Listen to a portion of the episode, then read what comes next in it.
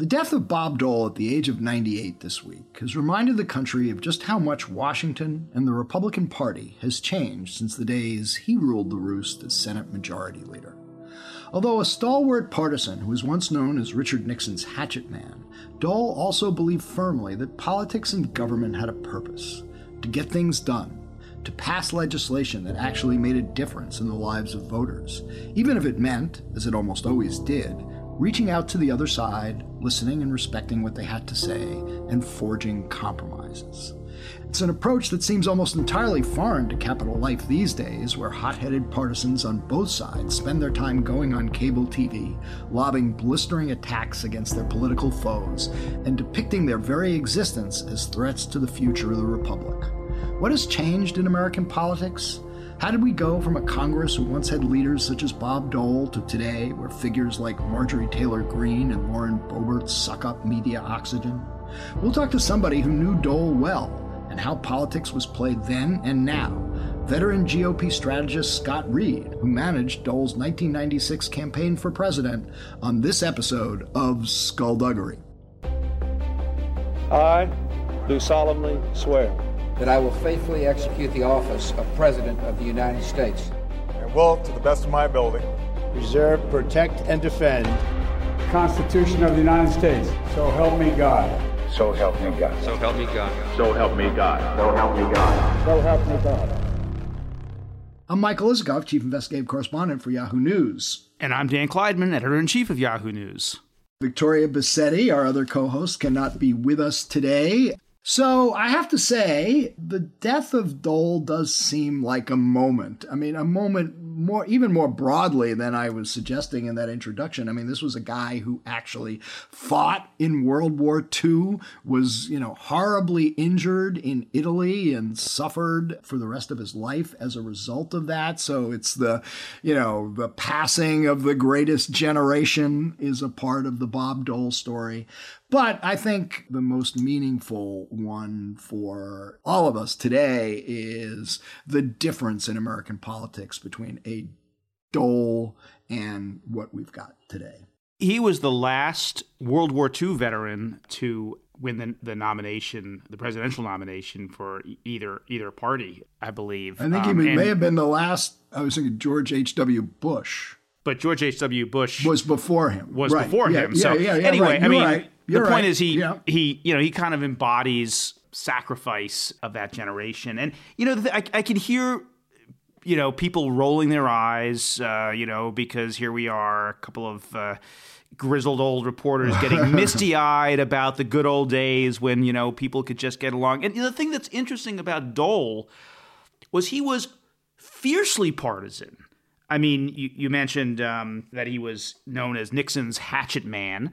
He also famously or infamously, uh, at a uh, presidential debate in 1976 when he was running with uh, was that yeah when he was running yeah, with yeah, Gerald vi- Ford. It was a vice presidential debate. He- It was Right. against Mondale. and what did he say? He referred Democrat to Democrat wars. to Democrat referring wars, to you know? Democrat wars. Um, and well, f- first of all, he yeah after he said that and he got uh, savaged for it, he had that wonderful self-deprecating sense of humor, and, and he said, uh, "I was supposed to go for the jugular. Problem is, I did it to myself." Um, yeah, right. so, but but the but the point is, is that you know there was a time in our uh, politics when you could be partisan. It was okay to be partisan. In fact, partisanship, you know, was the, the you know in some ways the grease of politics that ultimately led to getting things done, and that's what he did. That was the north star for him, getting things done, and he crossed the aisle over and over again on incredibly important policies uh, that people are still benefiting from,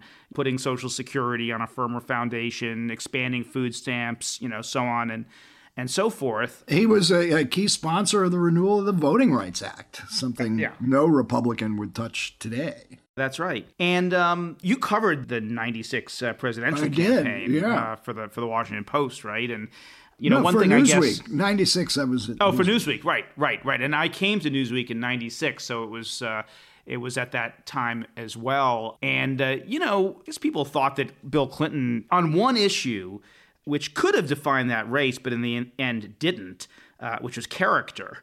You would have thought Bill Clinton would have been uh, vulnerable, right? Uh, because the administration was already scandal ridden and he had of course all of his personal character issues with you know the women and, and so on and so forth and and bob dole um, given what we talked about before had kind of uh, you know impeccable character in, in so many ways but it didn't it didn't turn on character it turned on the economy and you know bill clinton was a masterful politician Right, he was. And we'll get into this with Reed, but in those last few weeks of the uh, 96 campaign, we started to learn about the campaign finance scandals and all the shady ways that Clinton, with his buddy Terry McAuliffe, were raising money, renting out the Lincoln bedroom, and uh, uh, all these shady characters uh, from Indonesia and China who were pumping foreign money into the uh, campaign. Many of them, you know, that that led to years of FBI investigations. Nobody remembers this today, but multiple convictions of many of the people who um, gave uh, big six six figure sums to help reelect Clinton. And and that's what led to, you know, Bob Dole's famous line from that race, the one that I remember, where's the outrage? Where's the, where's outrage? the outrage? And there wasn't at the time.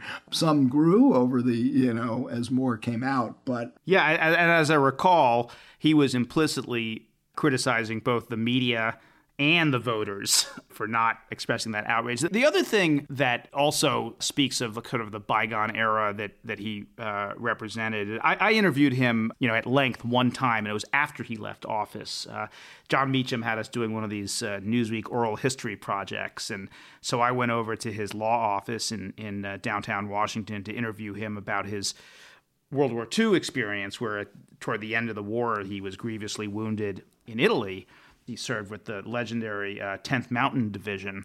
And I thought, wow, this is going to be a great interview. It's going to be easy, you know, because I'm just asking him to tell these stories, and uh, it wasn't going to be confrontational at all. And it was one of the hardest interviews I ever did because he didn't want to talk about it. It was like pulling teeth. And that was that generation that I just think felt, you know, a little embarrassed talking about themselves um, and talking about their own you know personal sacrifices. Uh, know, I, I got enough uh, yeah. for our oral history, but but I remember being struck at the time that he was he just didn't want to talk. Yeah. Well, it was not of people of that era and that generation, and particularly also, you know, those who were badly wounded, as he was in World War II. Yeah, there's a lot of pain. As, yeah, yeah, a lot of a lot of pain and bad memories as well right. from from that that time. Um, before we get to Reed, I just want to take note of another death this week that um, really hit home uh, for for me and, and, and you and for a lot of others, and that's Fred Hiatt, who was the longtime editorial page editor of the Washington Post. Fred and I were friends back in the day when um, uh, we were young reporters at the Washington Star the uh, the late lamented second newspaper in Washington that closed down many years ago, and we then we both went to the Post and and took different paths. But Fred was I, I just been reading some of the accounts this week and the, all the laudatory uh, uh, and well deserved encomiums uh, that have been given. And one really struck me by David Von Drehle in today's post because it kind of goes with the Bob Dole story that, you know, we were just talking about and we'll talk about with Scott Reed in that Fred, like Dole, was somebody who really did want to listen to both sides, to all sides, and was not fixed on his views, wanted to hear out others who had different perspectives. And there's a couple of lines in Von Drehle's piece today that I think are worth reading. Many readers assume that the job of an editor is to dictate outcomes, help one team, hurt the other. The rise of cable television and online platforms that embrace this model has fortified the image. As editor of the Post's opinion journalism for 22 years, Fred was the opposite of the Stop Clock Caucus. He questioned everything, starting with himself, and valued all candid voices. He understood that the roomiest space in journalism today is the frontier of fair play. Intelligent people grow tired of having their own ideas circulated, recirculated to them like airplane air, steadily depleted of oxygen. Fred had faith that a marketplace of ideas will fill with customers. Yeah, he, and he was genuinely interested. He he wanted. Uh, it, it was not just about fairness. I think it was also about his own intellectual curiosity and.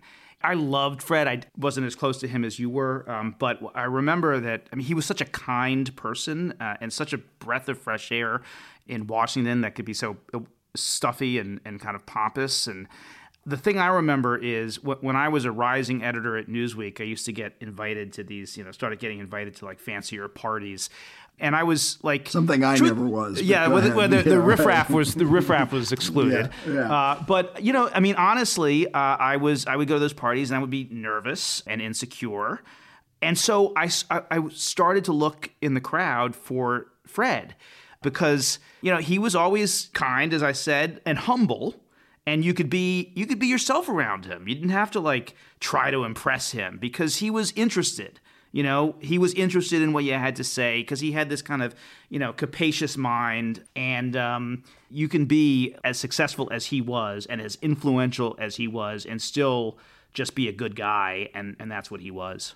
A good guy, but also on, on many issues principled, you know, and Absolutely. those issues, human rights, freedom. And he got and he got the press. Yeah. I mean, he got a lot of criticism from from liberals who thought he was a, a neocon for for uh, at, at, the outset supporting the, the Iraq War, but he was he was principled in his support.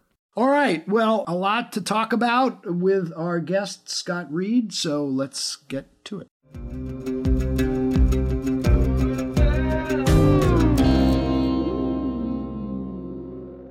We are now joined by Scott Reed, longtime Republican strategist and the campaign manager for Bob Dole when he ran for president in 1996. Scott, welcome to Skullduggery.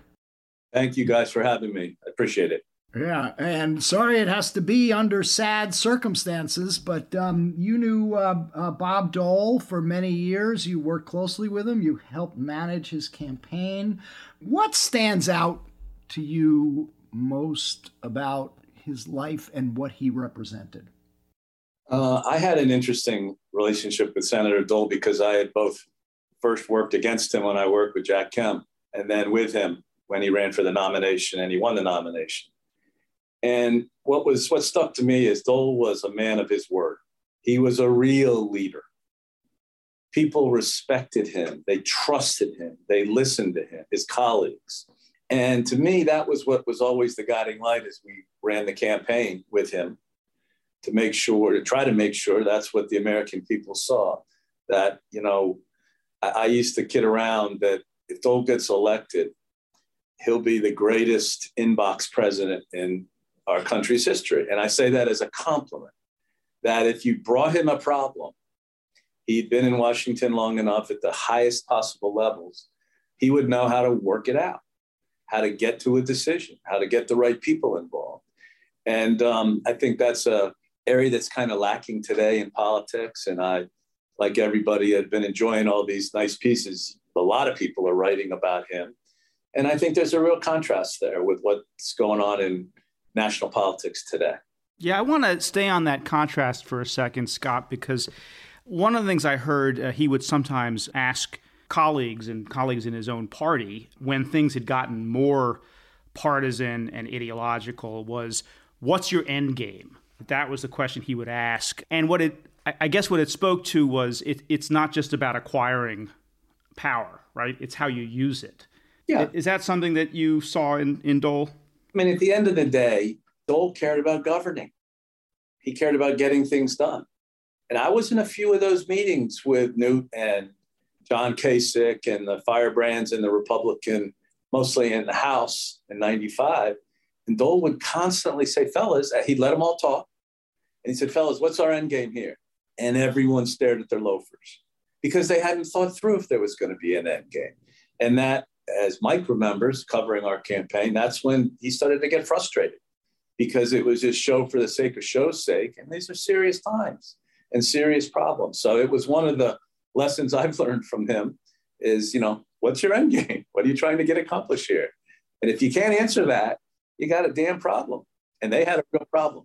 In the piece uh, you wrote in the Dispatch the other day, uh, you talked about how Dole became a great national leader not because he inspired people with rhetoric, because he earned people's trust with deeds. He measured his success by the bills he helped pass and measured himself against party leaders like Everett Dirksen, uh, Senate leaders like Everett Dirksen, Mike Mansfield. These were men who believed in Congress, who possessed virtues like moderation and recognition that not every concession is a defeat of principle. That seems like an attitude and approach that is so foreign today. Well, it is, it is foreign today. Look, he believed in governing. He believed in we're here for a reason. We've got to get things done. Look at the things he accomplished across the aisle with George McGovern. By the way, most people that read that piece didn't even know he had worked with McGovern on food stamps. No one even knew how food stamps started. Yeah. The ADA reaching across the aisle with Mitchell. I mean, look, Dole loved politics. He loved the game. But at the end of the day, he loved getting things done for people. And I think that's what people saw in him was a guy that got blown up as a teenager, almost died, was almost left in the in the battlefields of Italy.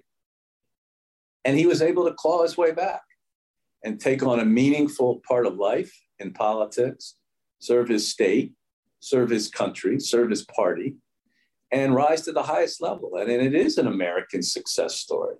And I think that's why this is such a worldwide story that I mean, look, Mike, he outlived most of his colleagues. He outlived a number of of my colleagues. I mean, he made it to 98. He, he wanted to make it to 100. He wanted to go back to Kansas on his 100th birthday. We talked about it a few times, and it's unfortunate, but he had a great life great life. You know, you talk about how he was a realist and a pragmatist, and I, I, just want to go back to that 96 campaign for those of us with long memories because um, he's running against Bill Clinton. And, you know, there was a time after 94 when Clinton looked vulnerable. The Republicans, you know, swept back into take control of Congress. Yet it was an uphill battle uh, for you guys. And it was pretty clear, I think, you know, you didn't really have much of a chance. How did he process that? And you must have been frustrated. You're the campaign manager. You're still trying to win that race. Well, it was frustrating. You have to remember there's two steps to the dance. First, you have to become the nominee before you can run in the general election. And we had a very contentious, hard fought nomination fight against people like Phil Gramm and Steve Forbes and Lamar Alexander and Pat Buchanan. And, you know, that was the first cycle where there was really outside money spent in the race, where the AFL-CIO put up a lot of money to help Clinton in the summer of 95. Forbes used his wealth. You remember, he spent $75 million in 100% negative ads against Dole. So we were kind of getting it from both sides. My theory at the time was you win a nomination in a crowded field like that by taking people out one at a time until you get to a point where you're left with an unacceptable alternative. And that was Pat Buchanan. And that's exactly what we did. Gramm went first, then Forbes, then Lamar Alexander in New Hampshire. Then it was a two man race. Everybody saw the contrast. We won 32 elections in a row and we were the nominee by April. Then you have to pivot to the general election. You know, a lot of stories, and you probably wrote 10 of them, Mike, about how broke the campaign was. Well, look, we had a simple decision. You have a certain amount of money in those days. I think it was about 43 million. That was it. That's what you raised and what you got from the feds. That's all you could spend until you got to your convention. And I had a we had a simple decision in January. We knew we weren't doing well with undecided voters. We knew we were going to take a hit in New Hampshire, which we did. And we knew we had to recover in South Carolina. So we had a simple decision either you spend the money now and maybe win, or you're definitely going to lose and you'll have a lot of money left in the bank. And we made the obvious decision let's spend the money and go for it. Started advertising two months before the South Carolina primary, and that was our firewall. That's the nomination, but I, I was asking about the race against Clinton. Well, then about Clinton, look, it was very simple. What's the big takeaway? It's very hard to beat an incumbent president, one. Two, when the economy is growing. And three, there's world peace. And that's what we were faced with the whole time. Well, there's a, another thing that people s- sometimes say about that race, which is, I mean, Dole was up against uh, a politician who was sometimes called the natural. That just the politics of it. I mean, that that that Clinton was a fantastic politician, just in terms of the retail politics, and that that wasn't Dole's strength, at, le- at least by comparison. But he also famously resisted being, you know, handled and packaged by the image meisters and the consultants and the and the and the speech coaches. And so you would have been in the middle of that. Is, is that right? And and talk about that dynamic. First of all, Clinton was by far, besides Reagan, the most charming presidential candidate of our lifetime. He would charm the birds right out of the trees every day when he went out. We got that. We knew what we were up against. But it was Clinton's policies that were out of whack in 93 and 94, which I think made running for the nomination in 96 worth running for. And I think that's what Senator Dole saw, and that's why he ultimately decided to run. You know, nothing hurts me more personally as all these stories about, oh, if these campaign guys had just let Dole be Dole, we would have won. Well, we tried. We did the best we could. You know, a little bit, the media has a little bit to do with that on how someone's covered. Taking point three days after the loss, he went on Letterman and brought the house down. By the way, quite a contrast with Trump three days after he lost. But that was his real humor. And, you know, the press didn't want to cover that. I get it. They wanted a race. They, I get how you said in those days, how you sold, news, sold newspapers and you started to get a few clicks. But that was always the challenge. And could we have done better? Of course, we could have done better. Do I wish we had? He didn't like to talk about his experience in World War II. That was a big lift to get him to do that. Most of these gentlemen don't like to talk about it, but we thought it was an important thing to do to humanize himself. We should definitely should get into the the, the humor, the kind of mordant uh, humor, which which I loved and I remember well. But before we do, Dole made a decision before getting into that race that you know few politicians who run for president make these days, which is he decided to leave the Senate and leave his leadership role in the Senate. Um, and I think he said something like, you know, I'm either going to the White House or I'm going home. And I think that was a very closely held decision. I think you might have been in that inner circle. How big a deal was, was that at the time? Why did he make that decision? And was it the right decision? Well, first of all, it wasn't a decision that was made when he was deciding to run for president. It was a decision that was made after he won the nomination. That's right. That's right. I stand corrected. In April, that he had a, a two rule, two roles here. You were running the Senate, and you were also the party nominee for the entire ticket, all the way down to dog catcher, which he really believed in that serious responsibility. And after we won the nomination, I want to say in April, we recognized that, and it was mostly Ted Kennedy on the Senate floor, was tying us up in knots. And, you know, our problem with our campaign was we very rarely had two or three good days in a row before we had a bad day and we had to kind of start over. And you need to have a successive number of days and have a narrative that that's driven that the American people can understand to decide if they're going to vote for you. And we quickly recognized in April, and it was a very small circle, it was me and the senator, that this wasn't working. That him only being a weekend warrior, you know, working in the Senate Monday through Friday, and then going out Friday night, campaigning Saturday, Sunday, wasn't going to cut it now that we were the nominee. We had to unite the party. We had to get refigured with the party. We had to set the issues we were going to run on. And that was a big job. And so was running the Senate. So he quickly came to a decision. Uh, we had a discussion one night. Maybe I should leave the Senate and go all in. And as the campaign manager, it was refreshing to me because we were really hitting our head against the wall. And um, was a decision that was held very tightly. I don't think anybody else knew about it until the night before. And uh, we rolled it out on the next day quite well up on the Capitol. It was a big surprise. Dole loved the element of surprise. And I think one of the reasons he and I bonded as well as we did during the campaign and for the last 25 years since the campaign was he knew I could keep my word and I wasn't going to run around and yap.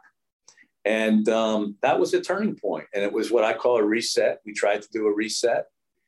had some thoughtful people write some very thoughtful speeches, and we tried to get out there and have. I remember we went to Illinois the first day, and he didn't wear a necktie. We tried to show that this was a, a, a serious commitment to a serious thing he had just won, being the party nominee, and he was going all in. Yeah. Now, some people didn't like it. Some people on the Hill didn't like it. A whole lot of lobbyists didn't like it. but sure. that's life because, it, again, it was what he was doing what was right at the end of the day. And he could have hung on and done both halfway and then gone back to the Senate, and he would have still been the leader. But it wasn't who he was. It's not how he wanted to do it.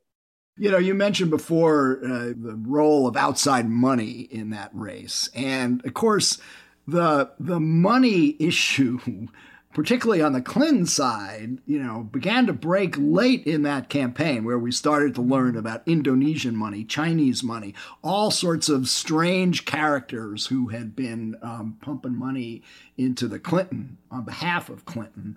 And I believe, correct me if I'm wrong, that's where the famous line, Where's the outrage? came from. Was that now it, it really broke late in the race in the last few weeks in October. Did that make a difference? Could it have made a difference if more was learned early on? Or is it the fact that, look, both parties, you know, are tainted and guilty on this front and it probably was never going to cut with the public? I think things were pretty baked by the middle of October. We had had three debates. We had we had done the convention, which united the party, made the race. I think it was a three point race when we left San Diego, and then it went right back to seven or eight, and it never really moved the China money story was a big damn deal. And we got tons of that over the transom in October. And that was one of the reasons we made an attempt, and some people called it a feeble attempt, to talk to Ross Perot about his role in the race and maybe getting out of the race. And, didn't and I, didn't you, Scott, actually go on a secret trip to meet with Perot, and how did that? I went on a I went on a clandestine trip, which is not easy to do when reporters are parked outside your place every well, day. well, the, the, news here is that you were able to do it without Isikoff finding out. So. Yeah, I, I, don't even remember this. What? Yeah, so, it's a great story. Tell us yeah. the story. Uh, Ken Ken Langone, uh, one of the founders of Home Depot, was our finance chairman. Great guy, very close to Ross Perot Sr. And he had told me all along. And as we were getting this China stuff, he thought this may appeal to Mr. Perot. And uh, I talked to the senator about it. We had just finished the third debate. Nothing had changed in the polls. Nothing was rocking the race. And I felt I didn't, what have I got to lose? We were going to lose the rate we were going, so give it a shot.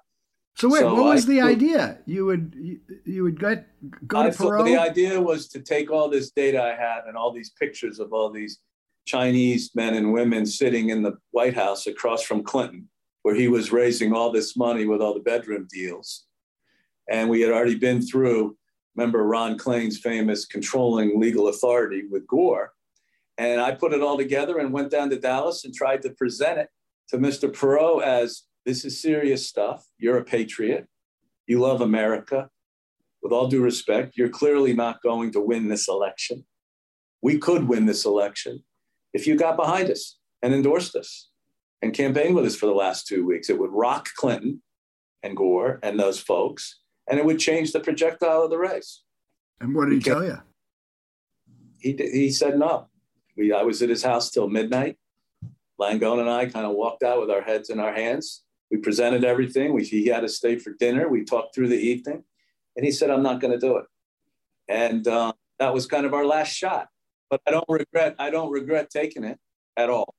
You talked about getting stuff over the transom. What if you had been tipped off to the fact that Clinton was having an affair with a White House intern, which he was at the time of, um, well, before the race? Respect, Mike, to you guys. I mean, when the Washington Post in the summer of 96 ran a picture on the bottom with President Clinton jogging with Eleanor Mondale, we all knew he was catting around. You, everybody knew he was catting around, and nobody seemed to care.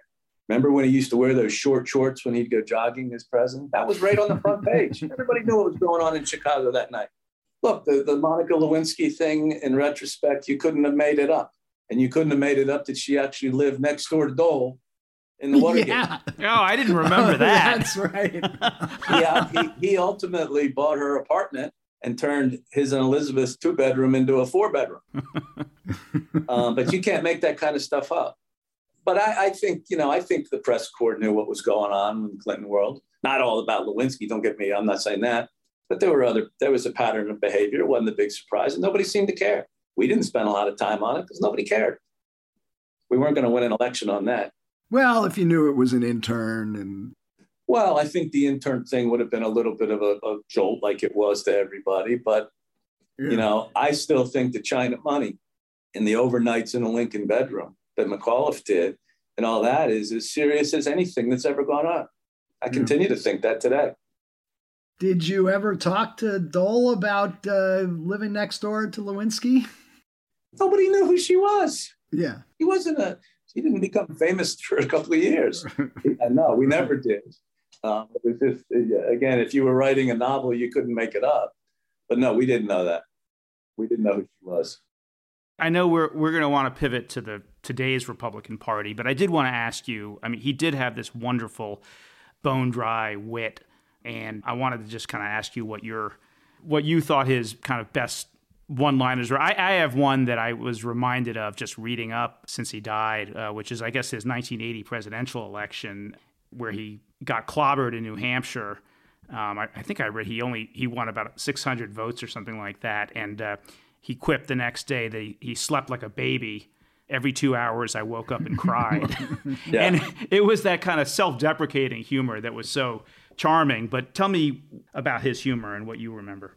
Well, humor was a big part of his life. There's no question about it. I mean, I, I used to kid him about whenever, you know, we talked four, five, six times a day for almost two years.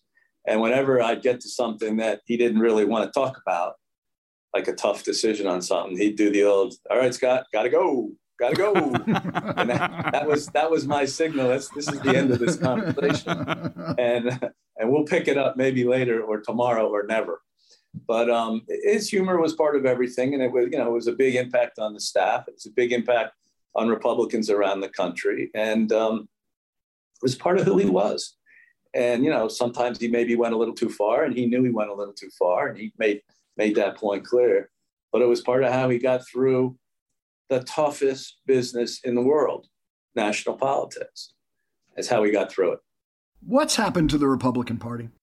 I think the Republican Party's gone through almost a 20 year transition year that we actually saw glimmers of this with the Buchanan candidacy in 95 and 96 which started in 92 at the convention when he screwed it up for poor Bush. Perot was part of this anti Washington thing that built. Republicans took over. Tom DeLay, the hammer, all that redistricting. Republicans did well in redistricting, made these districts too Republican or too Democrat. So you have Republican districts that are now plus 20, Republican or plus 25. So all that matters to a member of Congress is winning a primary. The general election, you don't even have to spend any money on. And I think it's just been an evolution, which created the Tea Party, which created the opening for Trump. And now the party's going it's kind of like at a fork in the road, like Yogi Berra said. I mean, are we going to do more Trump? But by the way, Trump did really well for this country on a number of things the economy, judges, regulatory reform, energy. But the tone and sub and some of his substance was way out of line. And we got killed. And he lost by 7 million votes. And he cost us the US Senate. Think how different the country would be today. McConnell had 52 votes. None of this build back silliness that Biden's trying to jam down everybody's throat. It wouldn't have even be talked about. It'd be a different, it'd be a different country. Yet he still holds such sway over Republicans, certainly in the House, at the state level. In the Senate, not as much, but you know, you don't hear, you know, pushback against the nonsense and the craziness um, yeah. that you would like to hear. Uh, and like, why is that? I mean, surely everybody can do the analysis you've just done and conclude whatever good he did, he's become an albatross for the party and he's hurt us deeply. I mean, yet we don't. Look, Trump. Trump put his hand on the pulse of a big part of this country, and he can, and to them, he can do no wrong. I mean, look at the fact that 40% of the country thinks the election was stolen. That's a remarkable number to me. And I talk to smart friends like you do, and they think it's stolen. It was stolen. I'm like, what are you talking about? He lost. Move on. Look, people are going to be studying Trump for hundreds of years, not just 100 years. From the way he captured social media to go around the mainstream media to everybody, to now the way he acts like an ex president. I mean, he took off after McConnell this morning. Ridiculous, way out of line, way over the top, unnecessary. But look, the problem with Trump as a person is you're either with him 100% of the time or you're dead to him. And look, everybody around him gets hurt. Everybody gets hurt except him. And that's what Republicans are going to have to wake up to. I just wish they'd spend more time ignoring him and focus on recruiting better candidates to run in 22. We got a historic opportunity to win the House and the Senate. And then we'll worry about 24. I don't think Trump's going to run again because I don't think he wants to be a two time loser. And he would be a two time loser. Do you think if Trump were gone, that things would kind of revert back to the norm? Or do you think that, um, you know, Trump is a symptom of a problem in um, Republican politics right now, and that 40% of Americans that are enthralled to him will continue to drive politics going forward? Well, first, I don't think he's going to go away easily. I think if he doesn't run, he will still continue to torture every Republican running. And the thing about Trump, I, I followed him for years. It, you know, what does he get mad at people about? And he says this. He said it a couple weeks ago to someone down in Mar-a-Lago, because you didn't give me enough credit for what I did for you. That's really sick. But that's his point of bone of contention with people. So look, in a normal campaign, you have a number of issues in front of you on a national campaign. For the next round of men and women that are running, you're going to have to put about 20% of your time into Trump. What is he going to think if he doesn't run? What's he going to say? Is he going to attack me? How's that going to reverberate? I think it's going to be a real challenge for everybody, but one day at a time. I do think he's getting smaller and smaller in the rearview mirror as time goes on. A lot of these candidates he's picked to run are stone cold losers. They may win the primary, but they won't win in the general. Look at what happened a couple weeks ago in Pennsylvania with Parnell. He doesn't support candidates because of their agenda or their ability to be a good can, can, candidate or to raise money or to drive any message. It's who he likes. Scott, look at Georgia. He's got Perdue in the race, uh, you know, to knock off Kemp, um, pushing, you know, Trump's, you know, big lie about stolen elections. Yeah, and Trump, what did he say a month ago? He thinks Stacey Abrams would be a better governor than Kemp. Well, guess what? He may get his he may get what he wanted. Because by getting Perdue in this race, you're going to split the party. It'll be a circus, worse than it was in January when we lost those two Senate seats, which by the way, was never even really analyzed what really happened, how bad it was, because January 6th overtook January 7th in the election for obvious reasons. But this Georgia thing is an example. It's a disaster. I'm shocked Perdue's doing this. He's being used by Trump, and we could lose the governorship. He wants Stacey Abrams as his governor of Georgia. Great. He's probably going to get her. Well, isn't that doesn't that push back against your idea that he's fading in the rearview mirror because that's an indication he's still uh, a, a huge factor. I think he's fading in, in many places. He's not faded in Georgia. He's not fading in Arizona. Look, Arizona is a potential pickup Senate seat. Two term, very popular Governor Doug Ducey. He's not running for the Senate. Why not? I don't know. I haven't talked to him, but it's probably because he doesn't want to mess around with Trump and have the carnival barker come to Maricopa County and set up a big tent and make fun of him for the next six years. I'm six months. I wouldn't want to deal with that either. But there are other places I do think he's slipping in the rearview mirror, and we'll see how the elections turn out. If he keeps endorsing candidates like Greitens in Missouri, which he's tempted to do, I'm told, I think that's going to say a lot. So, game out the presidential in 2024 for the GOP because uh, as long as he's out there, it kind of freezes everybody else. Nobody knows, you know, whether he's going to run or not, and and you know, whether to take him on as a party, are Republicans basically just going to be sitting around waiting to hear the see the smoke signals from Mar-a-Lago? Well, first of all, let's hope not. Look, having spent the years around Dole, one thing I did learn is, and I saw it in President Reagan, and I saw it when I worked for Kemp, and I saw it in H.W. Bush. If you're going to run for president, you are a driven individual. You don't do this half-assed. You are all in or not all in. And I think the number, there's probably eight or 10 Republicans that are now thinking about running. The first decision for about half of them is does Trump run or not? I think the other half are going to run no matter what because Who, they're who's going to run even if Trump runs? I wouldn't be surprised if Pompeo runs. I wouldn't be surprised if Mike Pence runs. I wouldn't be surprised if Nikki Haley runs. What about Chris I Christie? Rule, I wouldn't rule out DeSantis. I wouldn't rule out Abbott in Texas. Christie is definitely going to run if he sees the opening that he sees now. And Christie has some pretty good skill set. He's a trial lawyer. He knows how to communicate. Every time he goes on a show, he makes national news. That is an asset, not a liability. If it's a primary with Trump in it and Christie runs, and I think he might, he's got those talents. He knows how to go for the jugular. Would he really take on Trump in, in the fashion that who did he go after? I think it was Marco Rubio. Marco Rubio. Yeah. What advice would you give him in terms of how to take on Trump?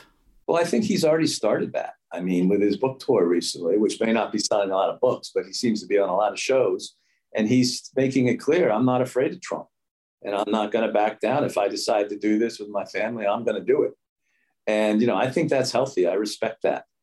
I wish more of them were actually quite that outspoken. But I, I don't think, look, if 2022 is as good as this Wall Street Journal poll that came out today is, says it's shaping up to be, I think you're going to see a good year for Republicans. And I think this cast that I just rattled off, maybe with a Cotton in there, maybe with a Cruz, maybe with a Josh Hawley, it's good, and, and maybe with uh, the governor of South Dakota, you're going to see a strong field of eight or nine or 10 candidates. But which of them, other than, I mean, I get Christie can take on Trump rhetorically and get a lot of news play. I'm not sure it plays to your Republican base. The, the voters are going to come out in a primary. And it's hard at this point to look at all the names you just mentioned and see one who can take on Trump in a Republican primary and win. Well, first of all, one lesson that we learned in 2016 about Trump if John Kasich had not stayed, uh, stayed in the race, you know, the savior of the moderate wing of the Republican Party, and made it a three way race, which he did with Cruz and Trump. Remember, Trump had a ceiling of 41 in the primary, he never got above it. If Kasich hadn't stayed in the race, there's a very good chance Cruz would have beaten him. And he would have definitely beaten him at the convention because Cruz was organized and Trump was not. So it depends on the, the, the multi candidates in the race and what sliver of the party they're from.